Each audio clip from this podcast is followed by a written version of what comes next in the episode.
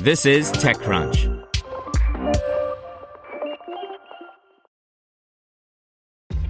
This episode is brought to you by ShipStation.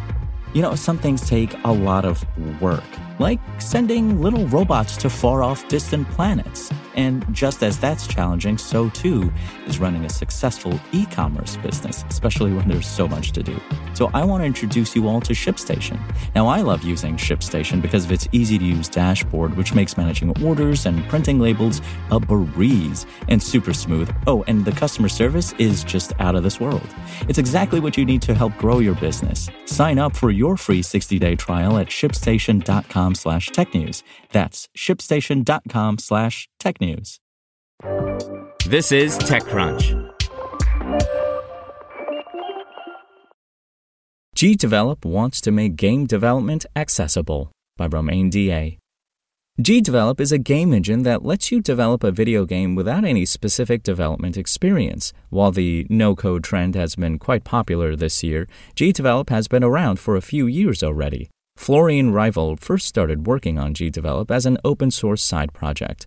The first public version on GitHub was released back in 2014. With GDevelop, he wanted to make game development as accessible as possible. You can launch GDevelop from a web browser or install it on your computer. You can start from a template, modify it, and try it out whenever you want. GDevelop focuses specifically on 2D games as it's more accessible for both players and developers. When it comes to level design, you can simply drag and drop objects on the scene. As for game design, you can see all the game mechanisms from the Events tab. Everything is described with a condition and an action. If the player is jumping, then animate the character with the jumping animation.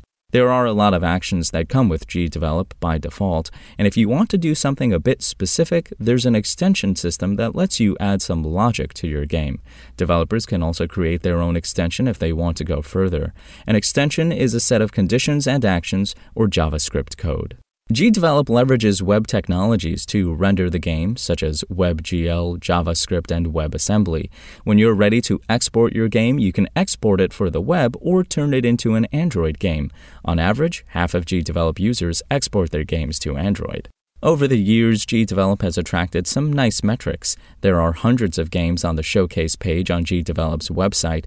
Some games created in GDevelop have become quite popular. For instance, Vai Juliette reached the number one and number two spots in the top free download charts on the Play Store and App Store in Brazil. It represents more than a million downloads. Some developers spend a lot of time working on complex games with GDevelop and release them on Steam or itch.io. Some brands also use the engine to create promotional games and support a new product launch. My dream is that the next Among Us will be developed using GDevelop, Florian Rival says.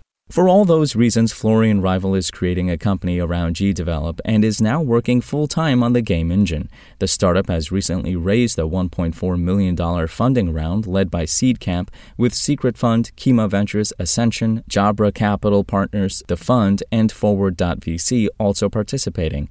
A few business angels also invested, such as Michael Pennington, Ross Scheel, Emmanuel Nataf, Will Neal, and Ian Hogarth.